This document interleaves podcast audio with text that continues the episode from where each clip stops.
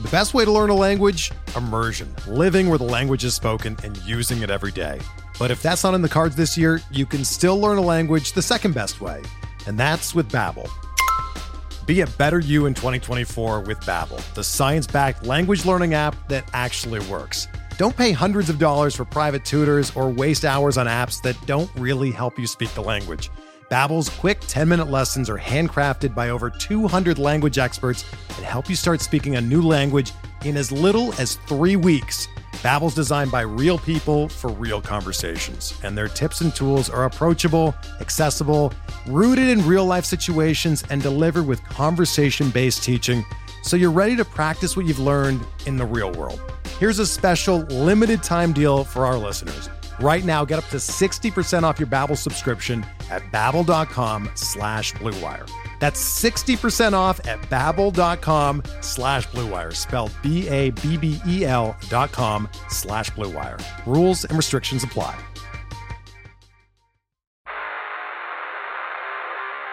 You don't want it, you don't need it, but you're gonna get it anyway. The Kevin Sheehan Show. Here's Kevin. All right, it's Wednesday, and that means it's defensive film breakdown day from Cooley. Uh, that's all we're going to do today. Um, we're not going to bore you with any talk about the Wizards game being canceled or any of the college hoops that I watched last night, even though Michigan Cooley is the best team in the country, not named Gonzaga which I've been telling people about. I also uh, urge people to consider Wisconsin plus three because the line reeked. They were down by 40 at one point. That's all we've got, though, on college hoops. Uh, we've got your defensive film breakdown. How are you today, by the way? I'm good. Yeah. Happy. I thought Thursday, but it's not Thursday. It's Wednesday. No, it's Wednesday. Yes, it's Wednesday. It's amazing. This podcast is out a little bit late because Kevin texted me and said, "Are you ready at 9? And I thought it's Thursday. I don't do Thursday. Odd that I would do that because I had only did the offensive film breakdown. It seems to me that I have somewhat of a schedule, but somehow, some way, in discussing the days of the week with my daughter after school yesterday, I explained to her that she only had two and a half or one and a half days of school left. They have half days on Friday. I, why I got into this, I don't know. I woke up, I was happy to do nothing, and you called me. You know, this, you just reminded me, and I make many references um, to my favorite show, The Office, when uh, Jim and Pam convinced Dwight that it was Friday when it was actually Thursday, and uh, you know that they didn't he he didn't come in for work the next day until very late, and then he was uh, running in real hard, and that was on evaluation day, I believe. Anyway, that's enough of that. Let's get to your film breakdown. Defense, uh, it didn't play well, did it? It really didn't. You know, well, you look at this large in part, it really didn't. And I've I've thought through this a bunch of times now since I've watched the game, and I've come up with a couple different conclusions. Obviously, you go into this game with a game plan, and part of their game plan was to get pressure on Tom Brady. And they didn't get a lot of pressure on Tom Brady, other than Daron Payne and Allen a couple times. Sweat had one sack. There was really not a lot of pressure on Brady, and a big part of that was because Tampa stayed really balanced the entire game. They were able to mix it up in first and second down situations. They went with a lot of run action pass type of stuff. They converted way too many third downs, and there was no balance. Got to the fourth quarter, they changed into that five down front. And that's when Daron Payne had a sack on a second and nine situation where he really got a one on one. And I just sat and thought about it. And I think there are certain things that I've seen people have success success with against Tom Brady. The thing that they don't normally have success with is trying to mix coverage in a four down front. Unless you get dynamic pressure like the Giants did in the Super Bowl however many years ago. Yeah. I've seen teams have great success against dropping eight into coverage and trying to go with the three man pressure. The Broncos did that to the Patriots a couple years ago in the playoffs, and it was great. They played two deep, six underneath, and said, You're not going to beat us with your little stuff. I think you could have played four deep, four underneath the way Tampa executes the type of weapons that they have, and probably tried to double with some of the underneath guys on on someone like Evans. But then you start started to talk about stopping the run with your backers and Bostic, and I think that makes it tough. Can he really play both sides of it if you're committing to maybe helping outside with Evans with the three man rush? And then you watch this five down front, and I think, Kev, honestly, if the biggest thing is getting interior pressure on Tom, I think the best way they could have done it is go five, five five man front and I, try to get to him before he can get the ball outside deeper down the field. I think Allen and Payne, you would have brought in Settle and rushed Chase Young and Montez, and and essentially it's a blitz because you're rushing five, but it's just a five man. It's a five man rush, and you're playing varieties of coverage behind it. You're just not going to fool the guy. And they I had, they had a five man front on the Payne sack that that forced Yeah. the field goal at the end. You said they were mixing too many coverages. What kind of coverages? They played every kind of coverage. They played three. They played cover three blitz, which you call like 33B. They tried to play some man to man, which did not go well for them really at any point in this game. They played some quarters coverage. They played uh, like a cover two inverted coverage that they gave up a touchdown to Antonio Brown. They they mixed and matched a ton of coverages. It's not uncommon. They're not they didn't play coverage that they hadn't played at any point in the season. There were no new coverages called into that game that Del Rio came out of left field with. Right. But a lot of games, coverage wise, have more of a theme. They know what they're doing, and the, it, a lot of games they'll go straight three, and then they'll have some cover three blitz stuff. It was funny as I was because in the last few weeks they have played a little bit more split field coverage or two safeties deep coverage. And I was as I was listening to the game at one point I heard Tony Dungy say, You've seen a lot of single high, one safety in the middle of the field, and this isn't what this team really does. And I thought, no, this is exactly what this team does. It's just not what they've done as much in the last couple games. Right. They really are a single high safety zone coverage team that I think they've gotten away from to some extent, likely because they just don't have the secondary to do it. Yeah. So I, I mean, that's to me, that's that's what I see him as. But they they played a lot of coverage and nothing really. It's you're not going to fool Brady.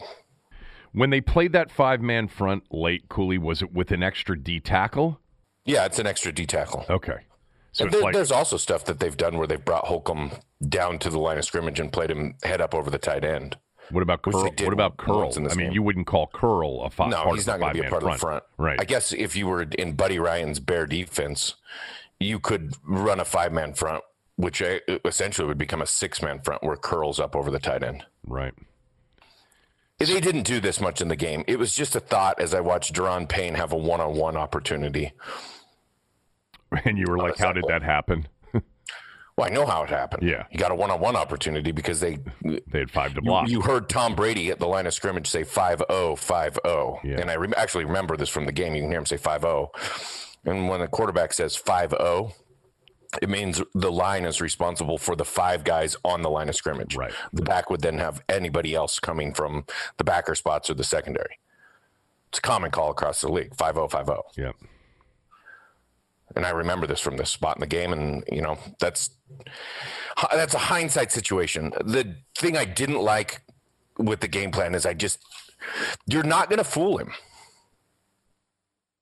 So don't try. You got to beat him with rush. You got to beat him with pressure. The blitz stuff wasn't getting there. I don't think you're going to fool him in terms of they've had some unblocked rushers throughout this season. He sees it, man. He'll pick it up. When I say you're not going to fool him, I, it's not just that you're not going to fool him in the back end. You're not going to get free rushers against Tom. He'll slide his line. He'll get his back in the right spot. He'll tell the back exactly where the pressure's coming. Right. You're just you're not going to get free dudes. So if you can't get home with four, you have two choices. Try to contain him in the pocket with three and really play big time eight man coverage, which I don't know if I totally buy into the fact that they're that good a zone drop coverage type of team. So it leads me to if I could go into this game again, I would implement more five down rushes, especially in first and second down situations. And I would say shoot gaps. If we get beat in the run game a couple times, we'll get beat in the run game. But where's Tampa going to kill us? They're going to kill us getting the ball down the field because Brady's got long enough got long enough to throw it. You need pressure in immediately on him. And the incompletions that he had in this game, where there's some throwaways or there's some bad balls, they're pressure. And a lot of times it's Allen or Payne right now. All right, so I want to get to this Chase Young thing before we get to anything else. right, There's well- some other stuff we'll get to, but d- let's get to the Chase Young thing first. All right, we'll do that right after this word from one of our sponsors. We're driven by the search for better. But when it comes to hiring, the best way to search for a candidate isn't to search at all. Don't search match with Indeed. Indeed is your matching and hiring platform with over 350 million global monthly visitors, according to Indeed data, and a matching engine that helps you find quality candidates fast. Ditch the busy work. Use Indeed for scheduling, screening, and messaging so you can connect with candidates faster. Leveraging over 140 million qualifications and preferences every day, Indeed's matching engine is constantly learning from your preferences, so the more you use Indeed, the better it gets. Join more than 3.5 million businesses worldwide that use Indeed to hire great talent fast. And listeners of this show will get a $75 sponsored job credit to get your jobs more visibility at Indeed.com slash Blue Wire. Just go to Indeed.com slash Blue Wire right now and support our show by saying that you heard about Indeed on this podcast. That's Indeed.com slash Blue Wire. Terms and conditions apply. Need to hire? You need Indeed.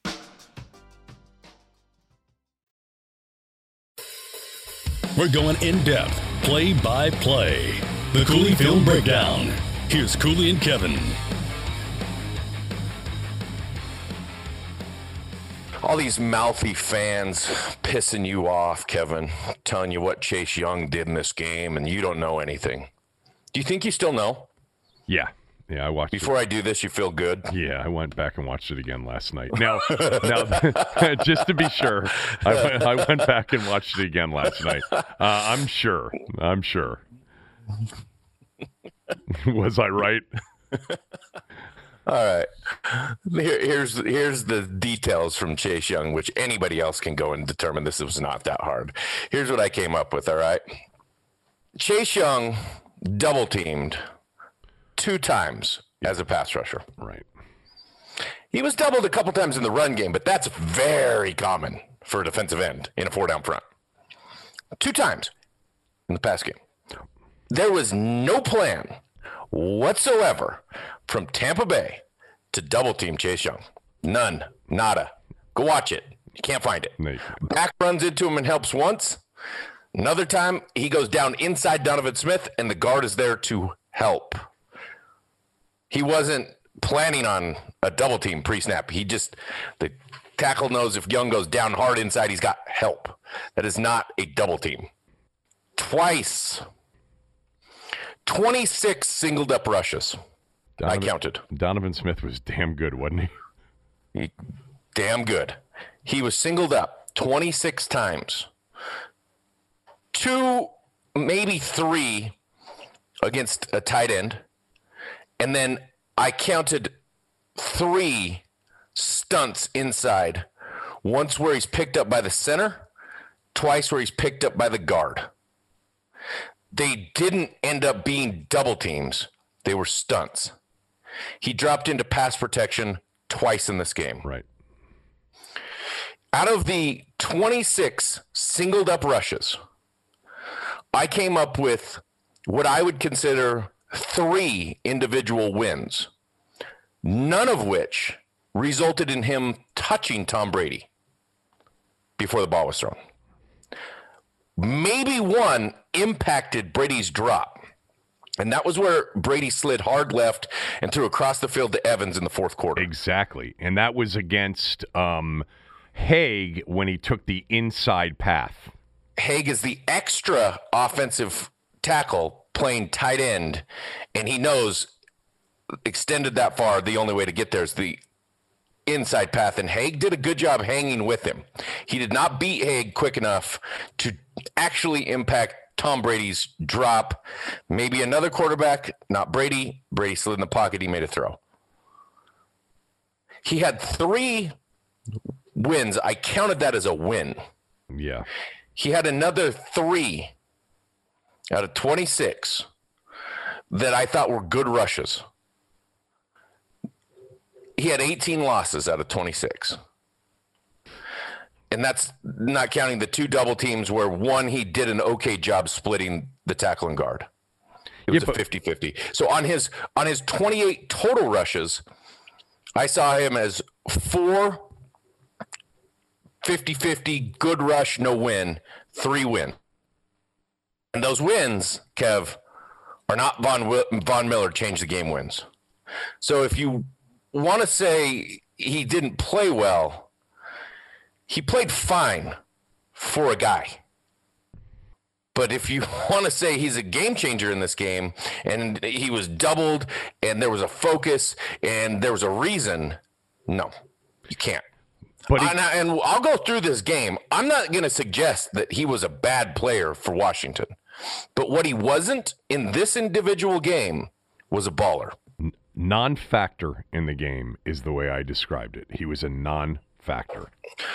He was a non-factor for what he is supposed to be. Well, uh, he wasn't he wasn't a factor. He didn't sniff Brady. I know he and, and yes, that is based on the fact that we expected him to sniff Brady. We expected him to make plays. But, you know, just a guy means that you're at least doing something to make others better. He was getting singled the whole time. Oh, wait a minute, hold on. He got held the entire game. That's right. He got held the entire game. No. Explain that to everybody. There were no holding penalties, in my opinion, against Chase Young in this game. I thought there was one on that on the on the Vaughn um, where they tried to swing the pass to him. I thought he got hooked a little bit coming in. That was it. Maybe you could. There was no definitive. Two refs should throw a penalty flag holdings in this game. Two refs should throw it. the overall, what I saw and what I think, and then we'll get to some of the individual stuff. He did not expect that he was going to get jump set. And by that, I mean, instead of the tackle kick sliding to depth, he takes one or maybe two kicks back and then jumps into Young. Surprised him three or four times. Had no plan and didn't end up having an answer for that late. A lot of times you get him once, and then all of a sudden he's waiting on that jump set. And as soon as you stop short, he's got that quick outside counter. Didn't have a plan for that, and he never turned a short corner.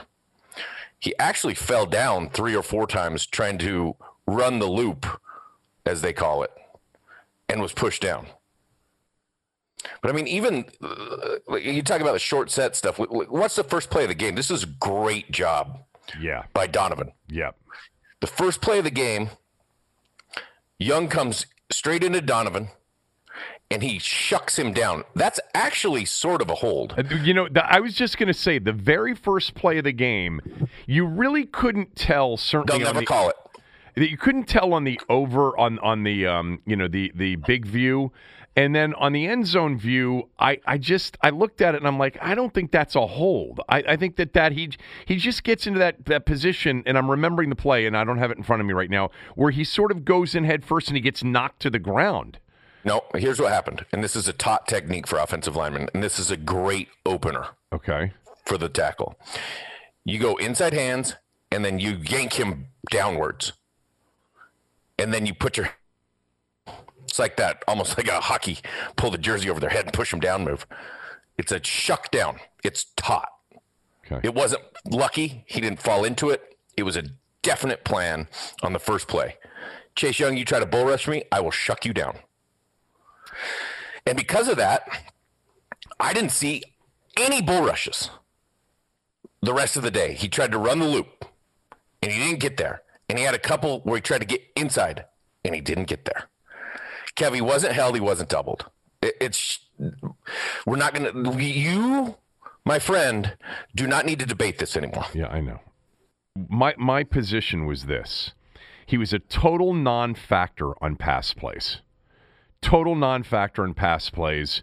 And this was not because he was held or because he was doubled and chipped and tripled like he was in the Clemson semifinal game uh, a year ago. And that's, th- to me, that means he did not play well because in this game, we needed Chase Young to pressure Tom Brady, and he never did except for the one where he made Brady on that inside rush where Brady would, did a really good job of avoiding it and threw to Evans down to the three yard line. You needed Chase Young to be Chase Young, and he was not. I, I did before you get started finished with him. The one thing when I was looking at it again last night, I thought he looked very small compared to Donovan Smith. It really seemed like a physical mismatch to me, which surprised me. A- am I right or wrong about that? I felt like Donovan Smith seemed overwhelming in terms of size and strength to Chase Young. Me, that's me too. I, You know, I, I the- noticed that the, when I other the other hindsight to this is you know who Donovan Smith is. You've watched film. You've watched film with speed rushers, with quick twitch guys off the edge. You got to understand he's got a plan for that, and he's got some skill there. What you need to bull rush and put him back into the lap of Tom, the guy to do that would be Montez Sweat. So as they got into the second quarter of this game, and you could see that Chase Young wasn't going to get pressure, switch him. I know. Then they they really they never did, did they? Not until very late. Very In the late, they tried him on the other side. Drive, they switched Against him, and that Wirfs. was after. Yeah. and that was after Young got hurt. Right. Exactly. After he Switch got him. hurt. Yeah, it- and- because I don't know if Chase understood it, didn't feel like he could push Donovan Smith back into the pocket, but he never tried. He never went with speed to power. And I think the thing that he had to do in watching it again early in this game was really go with speed to direct power. And even if you aren't going to win, you're going to take him right back into Tom. And Kev, but as your two interior guys are at bull rushing inside, make him step up with speed to power. Make him step up at seven yards instead of nine. You know what's interesting is Del Rio has switched Sweat and Young at times during games this year. And I don't know if it's just to give, you know, so that the, the tackles don't get used to blocking the same kind of guy or if it's uh, the defense that they're in. But that was, uh, as I was going through it the first time, I kept waiting for okay, this isn't working. Maybe he ought to go to the other side. And you're right. It was when he got injured and then he was up against Wirfs. Now, look, they are a very good pass pro offensive line. They've got two excellent tackles.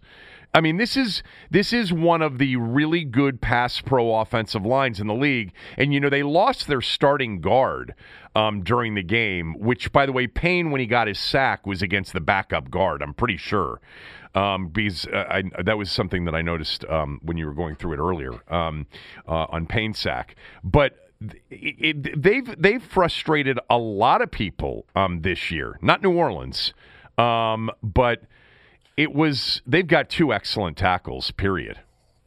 I think there's three games where Tom Brady's had been sacked three times. There's maybe another three where he's been sacked twice. He's never in this season. He's not been sacked more than three times. Well, and he was sacked three times. wasn't wasn't the sack total three on Saturday night? I think it was. Um, I could be wrong about that. Maybe it was less than that.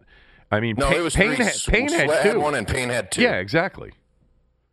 It's the most. I mean, it's it's tied for the most Brady's been sacked. Right. It's just if you're going to go with a lot of four man stuff in terms of four man rushes You better win.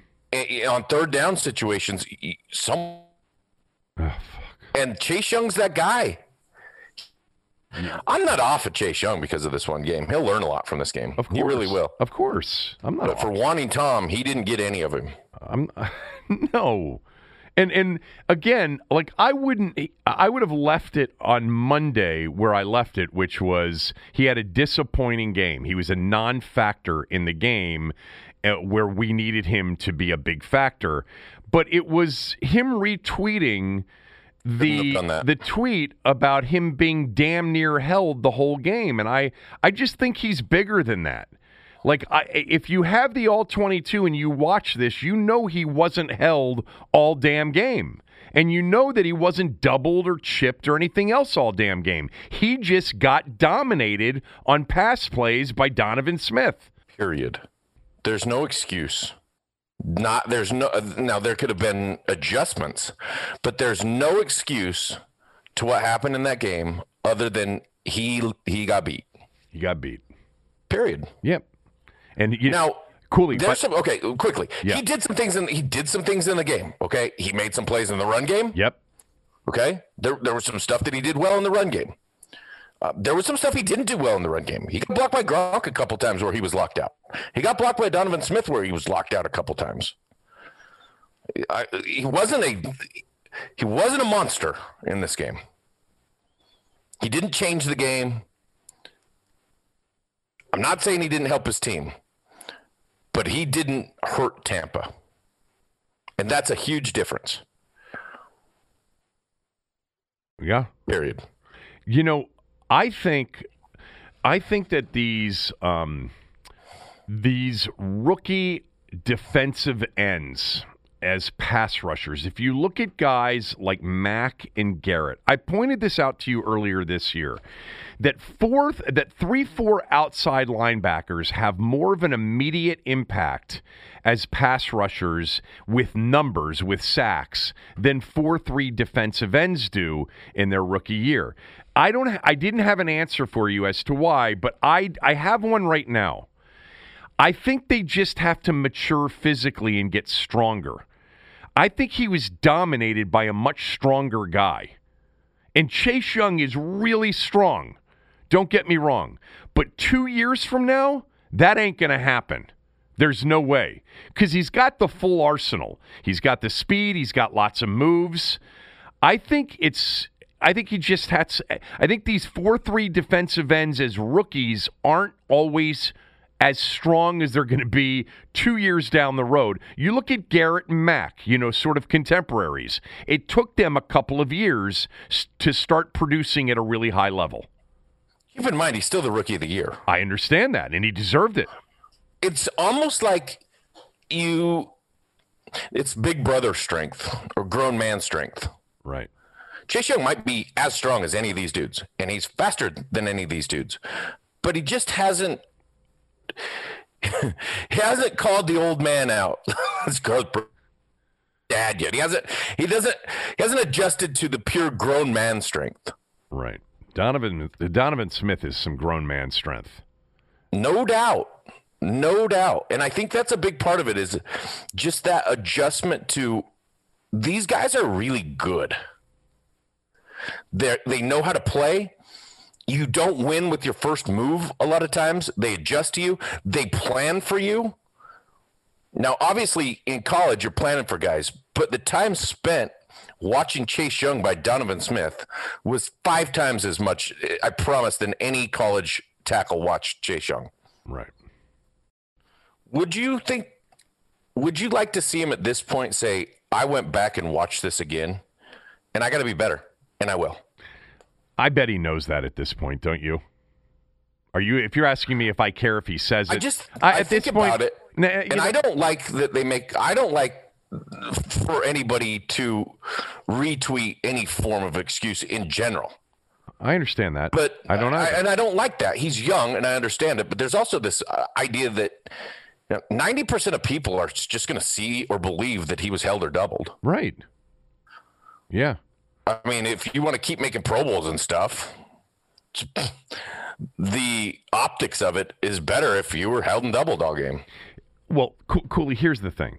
Okay, I said this to you last week. I didn't have an issue with him calling out Tom because it. Re- I didn't really view it as him calling out Tom. No, I didn't in- either. It was in the emotion of the moment. But here's the thing, and he's going to learn from it. When you're going into the playoffs, everything gets magnified. Everything you say gets magnified. And when you're going into the playoffs and your and your opponent is the greatest of all time and his name's Tom Brady, and whether it was just in the heat of the moment and whether it was really egregious or direct or not, it's going to get blown up, which it did all week long. And you don't need to put that additional pressure on yourself Because if you do, you're going to have to back it up with a game that people remember.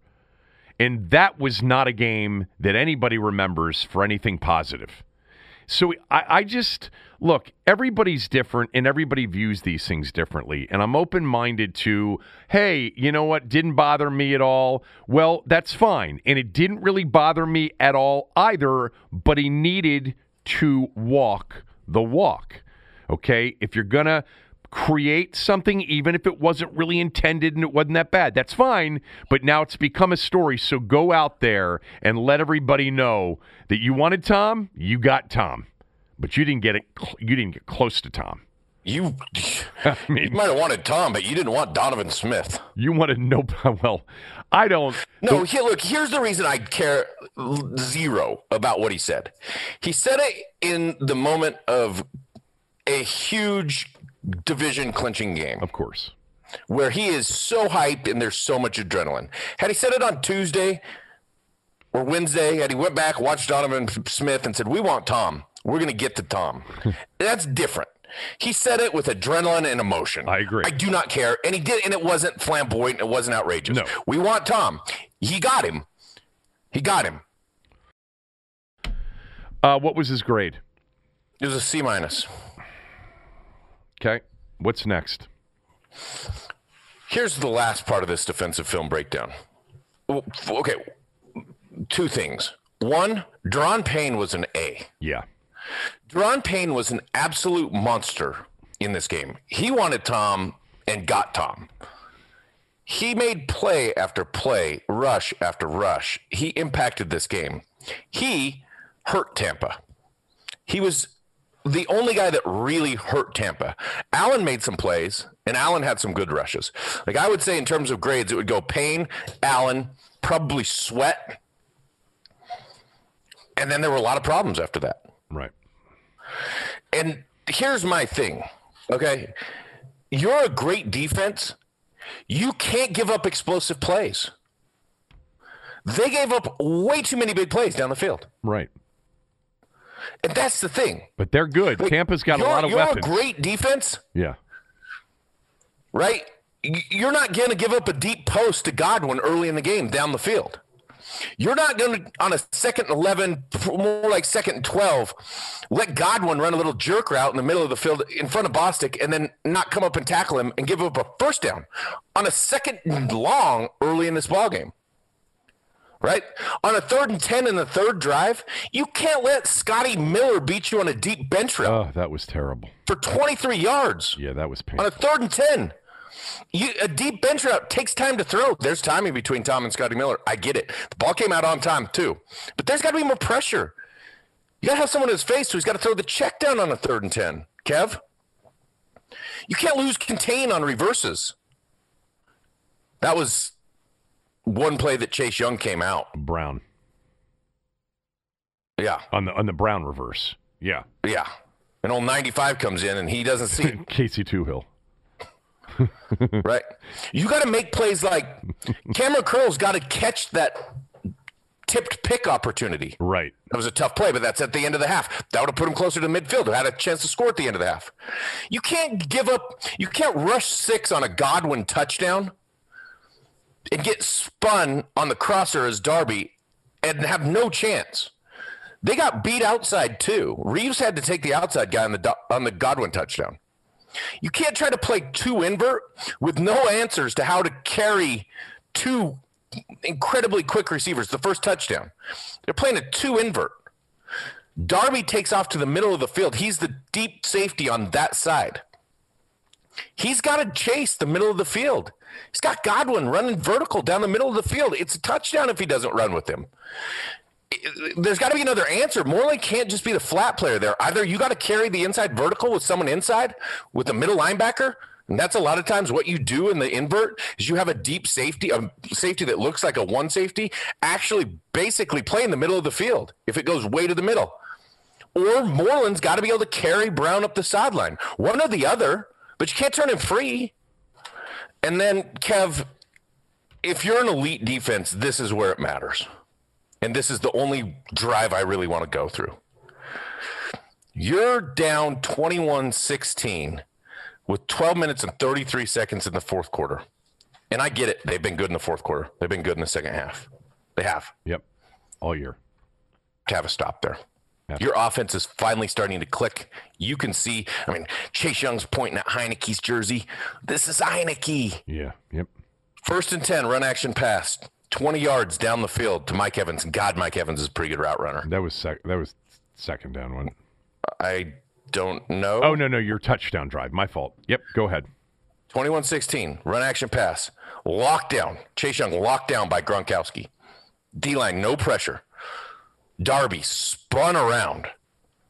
Great route by Mike Evans on a deep comeback. Good stem, pushes him vertical, totally sells it. It's the epitome of a perfect 20 yard button hook. but you got to stay with it.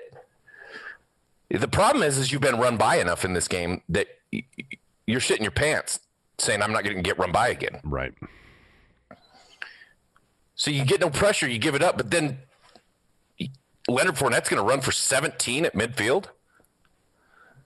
Chase Young's kicked out there on a frontside double team. It's a soft fill by Bostic. Allen, rarely playing behind a block, plays behind a block. Holcomb is getting owned by Gronkowski. Mychal Kendricks is way late from the backside, still taking on a block when he should be running the ball. Like, this is not the defense that I expect. 21 16. You gave up one, then you get run for 17 on the second one. 37 they come back yards with the reverse. They come up with the reverse on the next play. I mean, it's a heck of a tackle way downfield by Reaves, but Moreland and Sweat never see it. Eye discipline, not there. Penetration, not there. Miller's outside easy on a reverse. They get a second and two run for a first down, and then they come back to a run action pass, and they are so balanced now it's hard to get rush. Mm-hmm. This is where Chase Young did get an inside rush against the extra offensive tackle. Right. But again, Darby is spun around on a deep bench route and Brady does a great job making a throw. But he's Evans is wide open, and I, I'm just sitting here thinking, this isn't. You're getting owned on this drive. Owned. They throw a touchdown to Brady, it's overturned, and then they run one right in. And my God, 95 and Jonathan Allen get their ass kicked on double teams. Bostic has a poor fit, and it's a touchdown. And a game that you've started to take momentum in is now 28 16 instead of 21 16 that's just the epitome of great defenses. Well, they're big not time a, plays in big time moments. Well, they're, they're, good defense. They're good they're defense. defense. They're a good defense. They're not a great defense. They're not a dominant defense. They're not an elite defense. They might be next year or the year after. They certainly have the makings of an excellent to elite defense. It wasn't that, and they just played a really top flight offensive team, and they got destroyed. Period. Destroyed. End of sentence. That that touchdown run by Fournette after the overturn on the Brate thing, you know, you have to understand something. Like a lot of the people that listen to this podcast are big into Washington and they watch every Washington game. And I know a lot of you watch the league too. But some of you are just into Washington and you say, well, that's Leonard Fournette. Leonard Fournette hasn't looked anything all year li- all year long like he looked in this game Saturday night. Trust me, I've watched a lot of Tampa Bay. And Leonard Fournette has been a shell of what Leonard Fournette was the year that he had the big year for Jacksonville when they got to the AFC Championship game.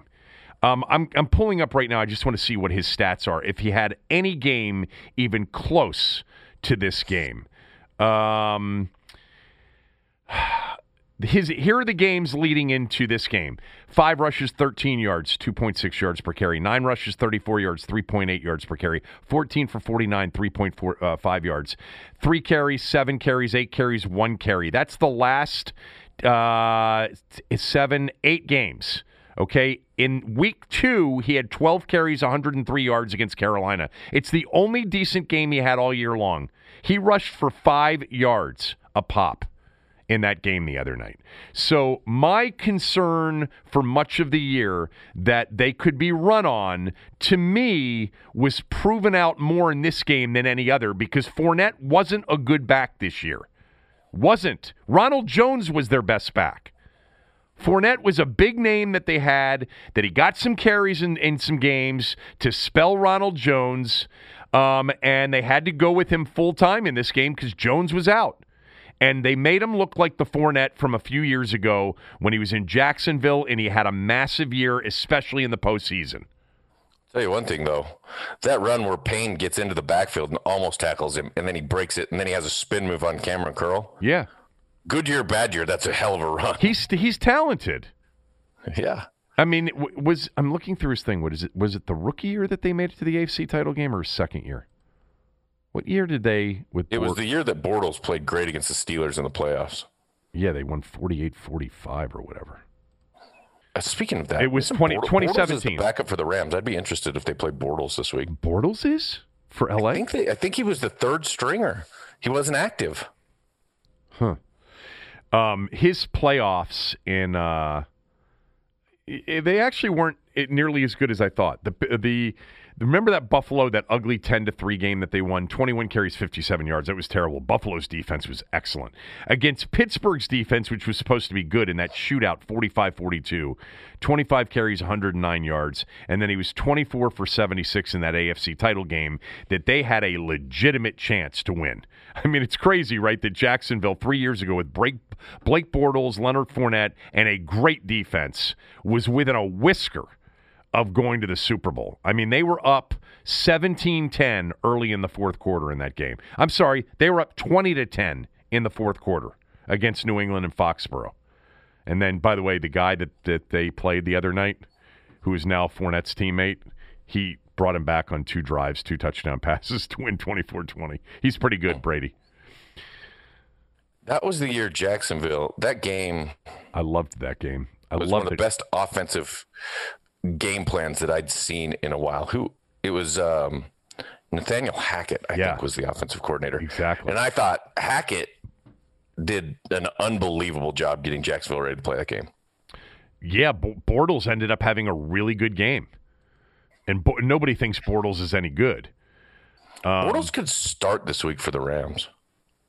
Oh, he'll picked him up 14 days ago. he'll he's going to start Goff. Come on. Bortles could end up playing in this game. Okay, but don't you think he'll start Goff? I do think he'll start Goff, but I don't think he likes Goff. Well, I understand that. I mean, I think he started well. Goff, they, I mean, you heard watching that game.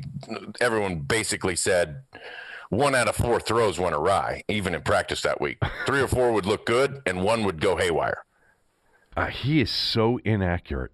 Well, Is- the thumb thing makes it. what really about hard. Wolford? What about Wolford? Can he play? Or what happened? Was it a neck injury? Yeah, it was a neck injury. He went to the hospital. I know he did. I, I didn't follow uh, a follow up on that on his status. Here it is. He was back in the locker room after the game. He was out of practice yesterday. They, they called it a stinger, but he is a possibility for this week.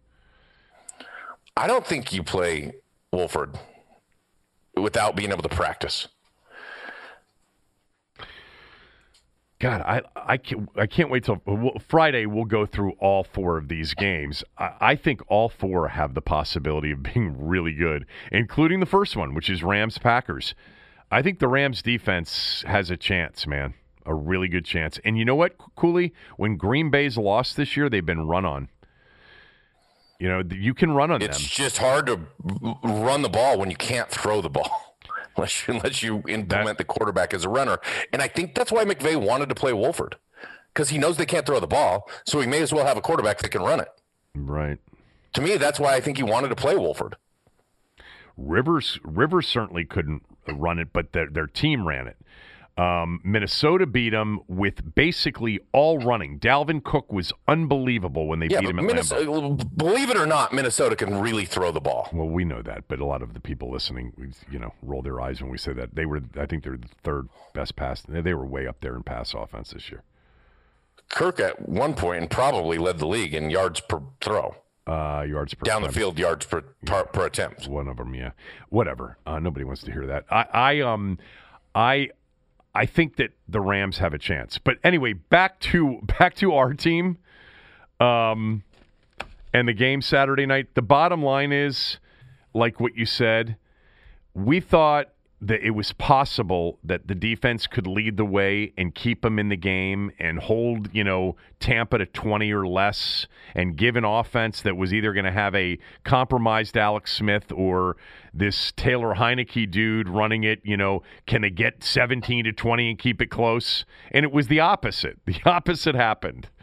You know, here's the. I mean, if you want to do the bottom line thing of what you think of what the defense needed to be, watch the Rams play Seattle last week or watch and the Ravens play you, Tennessee.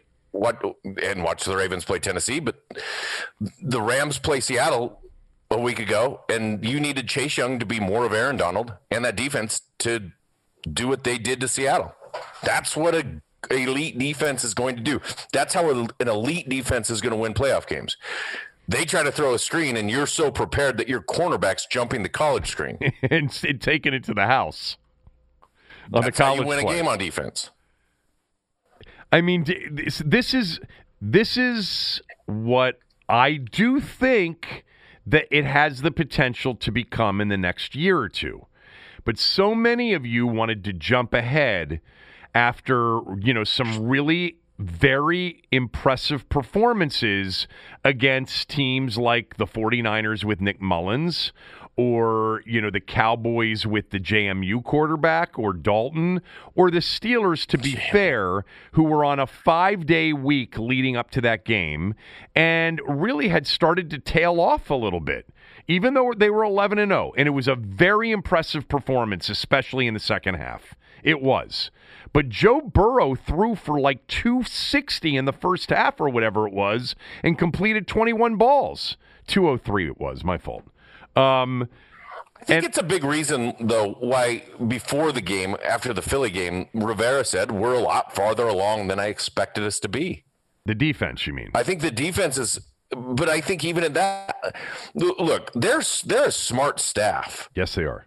They don't. The the defense might start to feel, and the fan base might start to feel that they're an elite type defense, and those guys, Kev, that Del Rio and Rivera are looking at the stats to the season and saying, "Yep, we're an elite defense." You watch this film and you know you got a long way to go, but you look at it as well and you go, "We really did some things on defense to grow." I agree. I agree. What all we're talking about here is we watched six playoff games over the weekend and a team that was good defensively this year, not elite, didn't play well and got beat. Um, a team that was excellent and elite defensively this year completely snuffed out a team like Seattle with Russell Wilson and DK Metcalf, held them to like some ridiculous number of, of yards, and without it, without a quarterback, basically went on the road and won a game. Baltimore, uh, look, Lamar Jackson was a big part of that win. They held Derrick Henry to 40 yards. Tom Brady threw for 381, and I haven't asked you this question yet. How many yards do you think Chris Godwin left out on the field? I I have an estimate. 60. I think it was closer to 75. So but when you uh, when you count those 75 yards, you you're counting out yards that were made on certain series that Fair didn't get. Fair enough. Not not always. Uh, there, there, was a uh, drop was a touchdown pass that led yeah. to a field goal, and uh, there was a third uh, a big first down, which would have been a 30 yard play that they ended up punting on. But anyway, so at least at least 60. Yeah, they would have had more, a lot more yards had Godwin not uh, been so charitable the other day. The thing is, is they they stayed balanced the whole game. Yeah, because they could run it. And back to you know the hindsight and my thought process is I don't know if I would have said we got to play him in a five down front, but hindsight I would have went to that five down front early. All right, uh, let's uh, finish up some conversation on this game right after this word from a couple of our sponsors.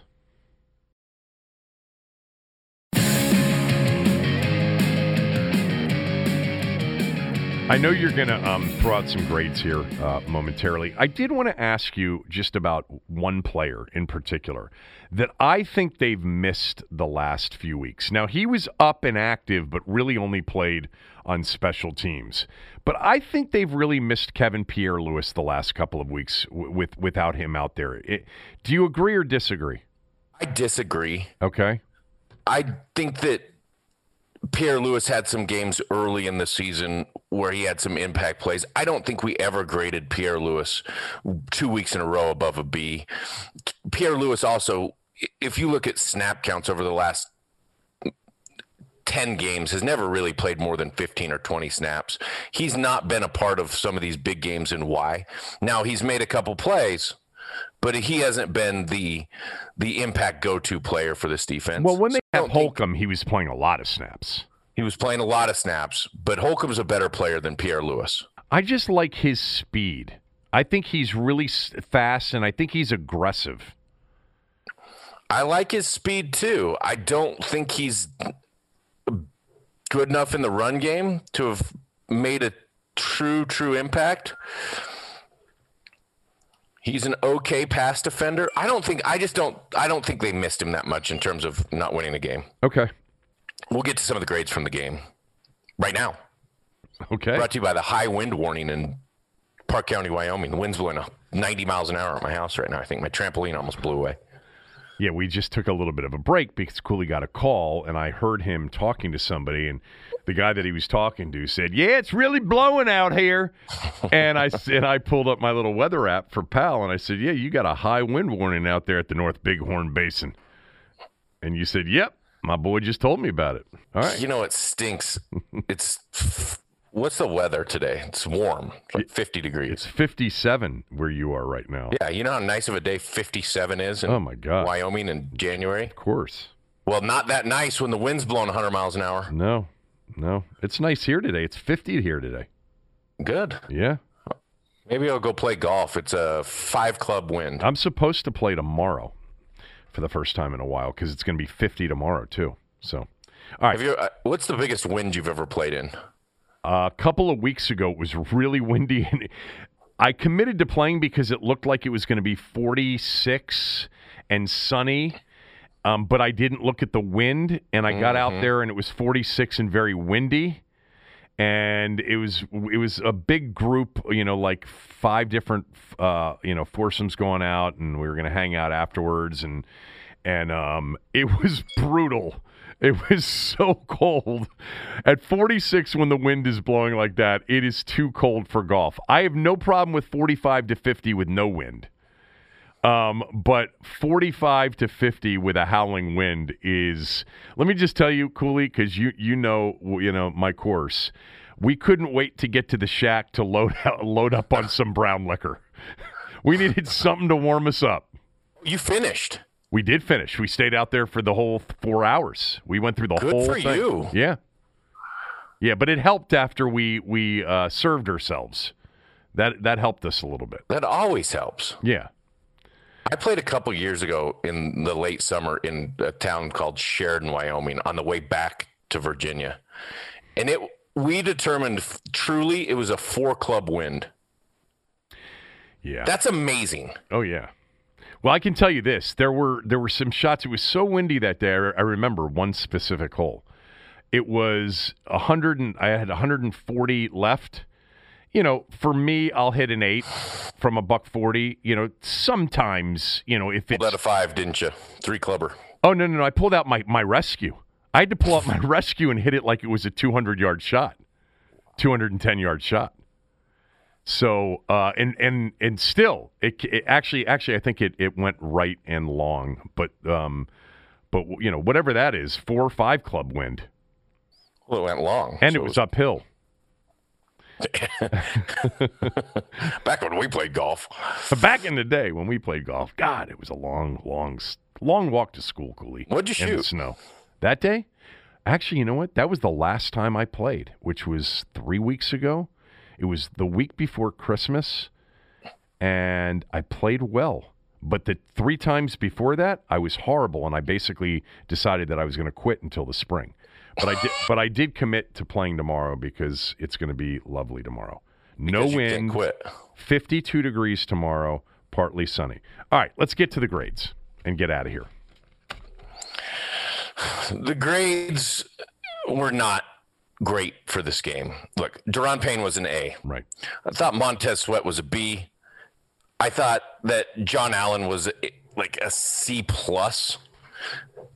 Tim Settle played all right in this game, probably a C plus B, and that's your defensive line. Uh, You already gave uh, Chase Young a C minus. And I gave Chase Young a C minus. Kerrigan played. He actually played 27 plays in this game. He he was a C minus. Yep. I thought that Darby had his worst game, which was which hurt them big time. I thought Darby was an F. He, he just he gave up way too much down the field for a guy that had a good year. Right. I thought Darby was an F. I thought Fuller was a D plus at best. Had a big DPI in this game that still ended up being converted to Evans. Right. And I hate when they have DPI and it's converted and they start acting like you're pushing off and then they show the replay and you're like, nah, there's no push off. And, and by the way, what's the point anyway? He caught it. Yeah, he caught it. Uh, Kendricks played tw- the linebackers. Kendricks played 27 plays. He was a D. Holcomb had one of his worst games, in my opinion. I thought was a D in this game. Uh, Bostic wasn't much better, probably a C minus in this ball game. Okay. Um, the safeties were okay. Reaves was actually okay in this game. Reaves I- was probably a B in this game. I thought Reaves did a pretty good job in this ball game. What about Curl? and I thought Curl was all right. I didn't think he was good enough. God, there's. I loved this play by Cameron Brate. It was a third down and four, and he really just blows up Kamren Curl, and then runs away. And you're going, that's got to be PI. But that's inside of five yards. That's contact inside of five yards before the ball's thrown. And it just makes me so happy because this was one of my moves, man. You get a DB that wants to jam you, he's probably going to be able to run with you Yeah. and he just blew up Curl. I think he knocked him down, and then he's running away. And then two plays later, or three plays later, it's a third down and seven, and he then runs away from Curl, who's concerned he's going to get blown up at the line of scrimmage, and has that deep crosser. They struggled to cover Brate. Curl was a C minus in this game. I thought he was better than that, but okay. Yeah, I mean, you just can't get beat by Brate a couple times. He had a missed tackle on Fournette. It he was a C minus. How much does does Brady love Brate? I, Brady just oh, I don't many know. receptions? How much do I love Brate? I think Brate's one of the better tight ends in this league, but I don't think he has a lot of reception. I don't know what he's had this year. I just think. I mean, you know who loved him more than anybody was was Jameis Winston. Winston loved Brate. He caught uh, last year. I want to look it up. Um, last. Oh, okay. I thought he had more than that. I really thought he had more than thirty six receptions last year. He had twenty eight this year. Yeah. Although What do you have he, against Washington? he had Six? he had three consecutive years 16 17 and 18 eight touchdowns six touchdowns six touchdowns so he was he was a preferred target in the red zone So the first half of the season this year until week 10, Brate never played more than 24% of snaps. The highest percentage snaps he played in any game was 51% against Atlanta in week 17. He only played 47% of snaps against us. It's look, they have three big time receivers Gronk and didn't Gronk. Cooley, I haven't asked you about this, and we haven't talked about this. But another thing that I noticed, especially last night when I went back to watch some of the play uh, plays, oh my God, Gronkowski as a blocker, He's look, he he's an He got animal. a ton of credit early in his career for being a great blocker. And I didn't see it as much early in his career. He is really a good blocker. Oh my God, I think he's an excellent blocker. Really good. And he was he was he I don't think he was targeted in the game. He was targeted once when Bostic covered him in the back of the end zone. Oh, oh, that's right. On that late throw that was out of the end zone, or he caught it well out of the, the end zone. Yeah, Mm-hmm. right. No, he can't move the way he used to move. He doesn't have the speed right now. But he is a great blocker. Um, Moreland or least at this point in his career. Moreau was all right. He didn't have much of an impact either way in this game and was fairly good in coverage. I I didn't see it with Moreland. And there are certain things that like Cameron Brate ran away from Moreland at one point. That can't happen. It, the, the the touchdown early to Antonio Brown, I I can't put that on Moreland because I don't know how they coach that coverage. Right. But sh- I can promise you this: that first touchdown, where you see Moreland jam Antonio Brown and then turn him free, there's no other threat, and you're playing that cover two flat area right into the sideline, Kev. Ride him hard to the sideline. You got nothing to lose. Yeah. The only worry is that he gets over the top behind you, and I think that's been a big problem with with uh, Moreland throughout this year. And I do think a lot of it just goes back to he's always been the outside corner. Going back to JMU, Yeah. he's been the the dude outside. He to me is an outside corner. Now maybe he can develop into a slot corner because I look at Kendall Fuller in his first year as a true slot guy. It wasn't good for Washington. The first year, remember, I didn't like Fuller coming out. Right. And then the first year for Washington, it was 14 weeks into the season before I, I think I finally said, man, I think Cameron or I think Kendall Fuller's getting it. Yeah, he got it. I think that, I mean, they paid Fuller like an outside corner. But he played a lot of safety last year for Kansas City in the playoffs and played a lot of nickel stuff and got paid to be a one corner. I think there's an argument to be made at some point this year, especially as Fuller started to get beat down the field on some double move stuff, that maybe Fuller should have been your slot guy. And maybe Moreland should have been your outside guy. Now, I'm sure Del Rio and Rivera see everything in practice and would say, no, you're crazy. And I w- would agree with what they say in that, that situation. But still, maybe. Yeah. Um, I, I thought it was interesting. You know, Shaun Dion Hamilton, they cut literally right when the season ended on Monday. They released him. Uh, we, we noticed, you know, early in the season as his snap count went down. I, I can't imagine that Apke's going to be back, except that Apke was pretty effective on special teams. He's a great special teams player. Yeah, so they they like him there. Um, the Moreau situation, uh, if you had asked me six weeks ago, I go, they clearly don't like him. He's not going to be back. But towards the end of the year, his snap count increased. He was back out there. You know, I like his size and his long arms. Like I, I don't. But but then again, Darby was playing well, you know, and and Fuller was playing well. So He was Fuller was playing okay. If you go back and look at our grades for the year for Fuller, they're not great. Yeah. Um, one last thing, you know, um, th- you know, they blocked an extra point, um, and it, it wasn't Moreland, but it was an inside guy. But do you know how close Moreland on the outside got a couple of times to blocking field goals? He blocked a lot of field goals in college. Oh, he did. I didn't know that. I think I remember. Uh, you He has you got to go look that up. But I I have this recall that he blocked a bunch of field goals in college. Interesting. Uh, because, correct me if I'm wrong, have we talked about Moreland as an edge special teams rusher at all this year? I don't think I No. have. I haven't noticed it. I noticed it the other night. He maybe it was just the matchup or something. I'll tell you what, at 28-23, I kept thinking maybe they're going to block a kick here. They they blocked one extra point. Moreland came close on two others, really close to getting it. Uh, um, maybe it was something where they noticed the outside and he, there was a tip on him getting a jump, but he was really, um, really close. I, that, I'm going to go back and look that up to see about him being a a good uh, field goal blocker in No, college. it, it, he is. okay. I'm I'm looking at this. Um, where are we here? I'm looking at his JMU stats. Well, eh, that's a hard stat to find. Blocked kicks. No. Yeah, they're not going to have that in a normal. Yeah, they will. They will. Okay. Yeah. Jimmy Moreland, JMU Athletics. Helped. Oh, that's a hi- that's high school stats. Blocked seven kicks in high school as a sophomore. Oh, he blocked seven kicks in high school. Yeah. Interesting. Um. All right. Uh. Six blocked punts and kicks at JMU. Wow. Well, does he have one here? No. I, I don't know that he does or doesn't. I mean, it's But two years. when you block that many kicks in college, you have a knack for it.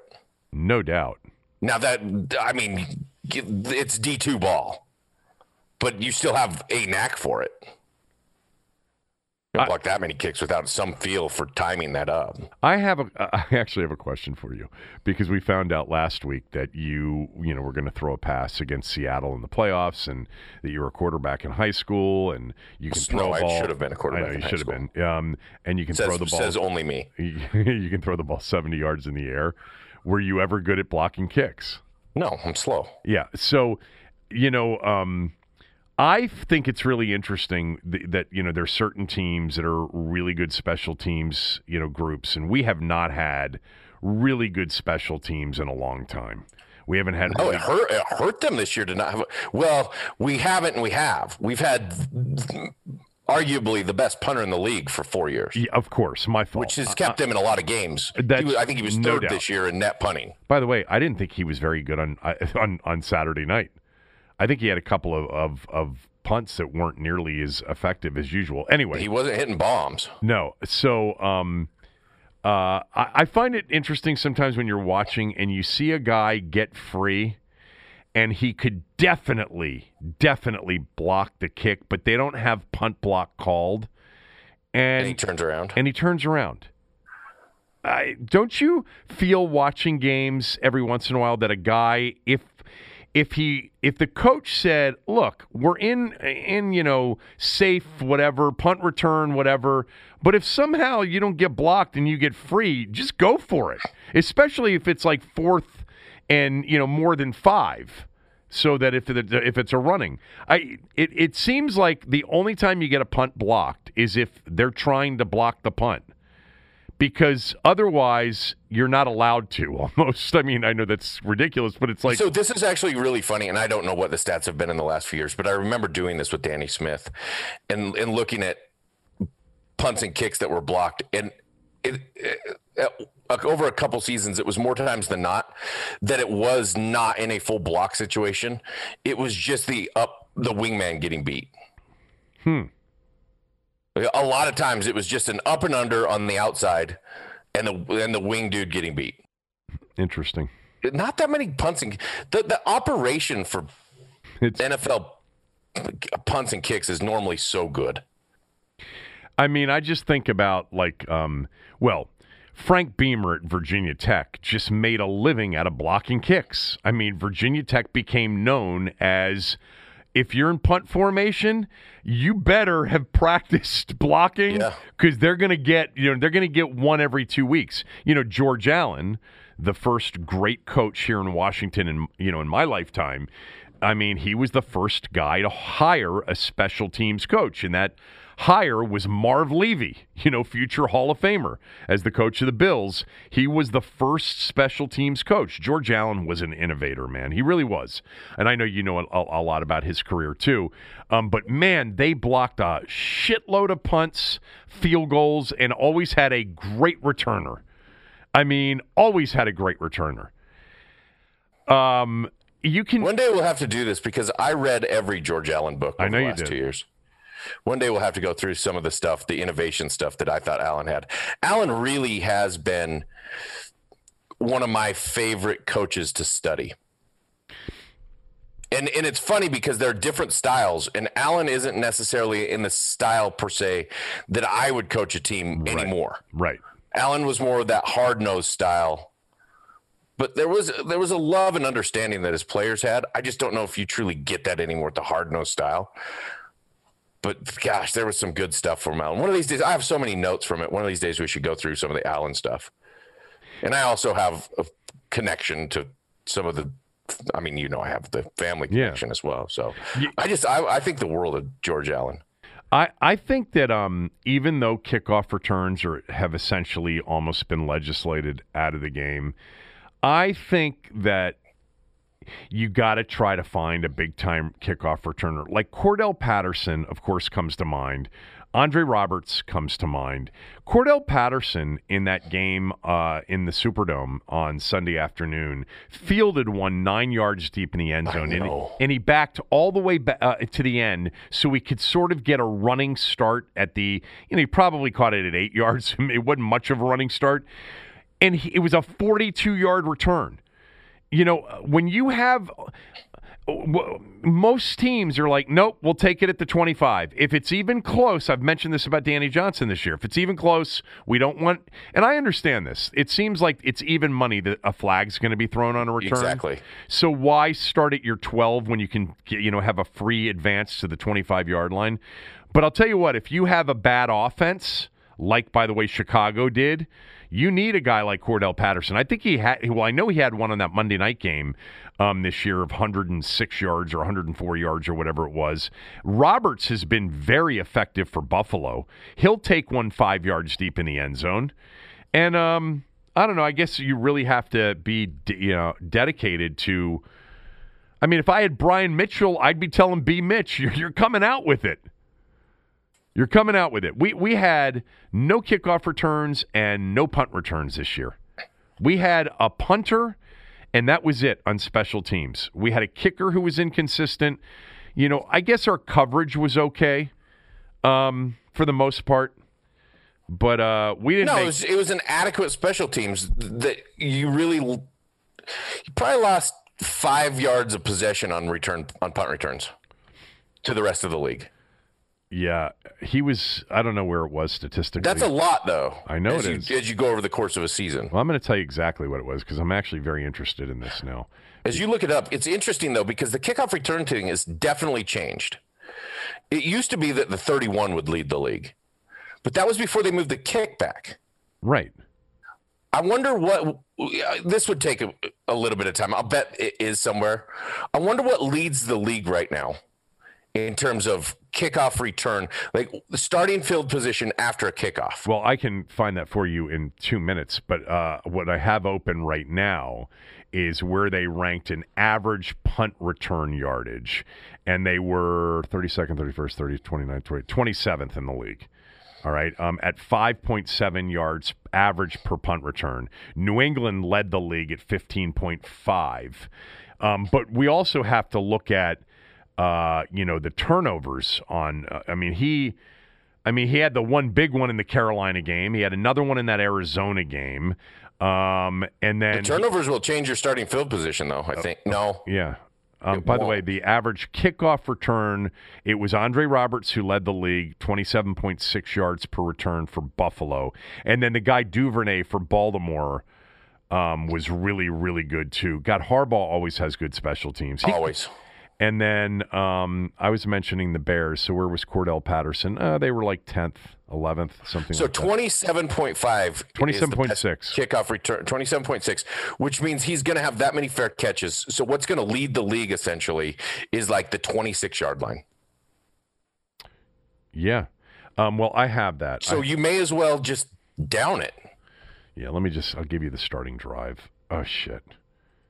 I I, I got to log on to this thing, and I thought there were some times where Danny Johnson actually did an okay job. I did. I did too. But but he was clearly it when when he did have a chance at returning. I thought he was pretty decent. I think that's true. Um, I'm not going to be able to find this right now because I gotta. I, I have to. I got to reset I'm my just telling password. you. I'll bet you the twenty. I'll bet you just if the twenty-six didn't lead the league, it was the twenty-five point something. Um, typically, the best average starting field position does approach like the 27 or 28 yard line. But that inc- that incorporates all starting field positions. it does, yes. No, no, I- no, I'm no. just- After no, no, no. After after a kickoff. I'm talking about after a kickoff. Okay, yeah. Yeah. Um. But there's, I mean, that's that's a yard, Kev. So if they're kicking it into the end zone, just take it, I'm gonna. and that's why I hate the rule because it's taking a play out of football. I mean, we are getting this. Watch them sit back there and wave it off. We're getting this podcast out so late, but I do want. I, I'm just. I'm gonna get this. we can do this information- another day. No, I want to get this information for you right now, but I just have to reset my password to get into this this Oh, particular statistical um, site, which has all change- that stuff. And I what? something number forty-four. Remember we did that segment? It's true. Like over the years, whenever I've had numbers as as passwords, I've always used favorite players, and there's no doubt that I had a 44 at one point for Riggo.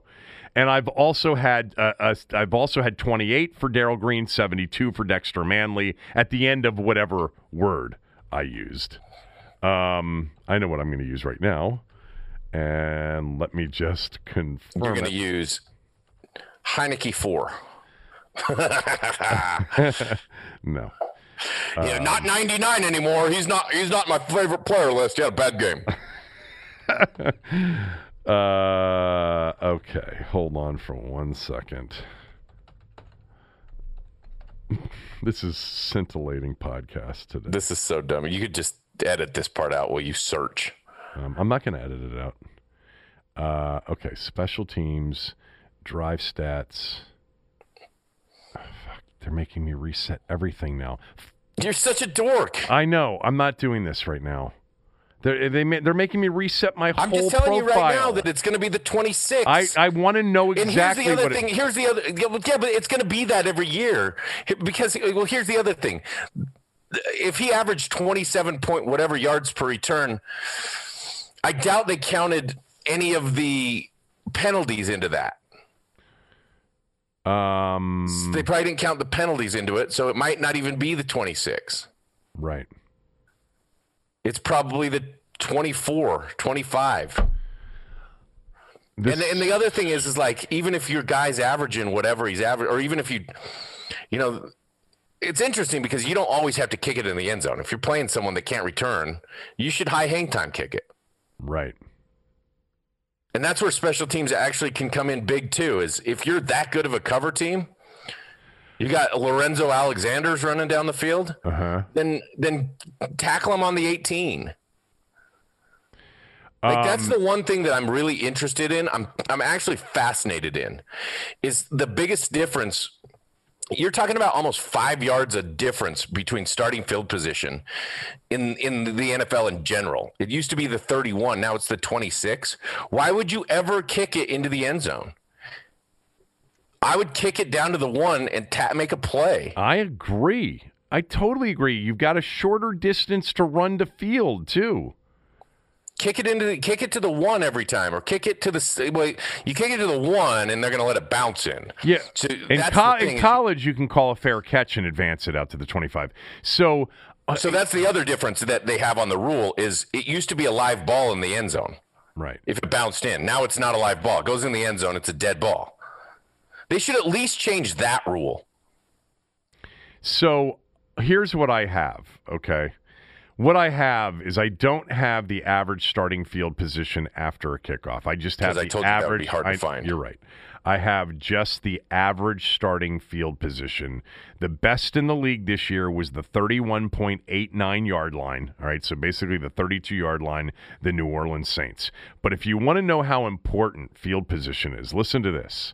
All right, as an average starting field position number, New Orleans was one, playoffs. Baltimore was two, playoffs. Tampa Bay was three, playoffs. Seattle was four, playoffs. Indy was five, playoffs. Pittsburgh, six, playoffs. Chicago, seven, playoffs. Buffalo was eight, playoffs before you get to the Raiders. The top eight starting field position teams in the league made the postseason.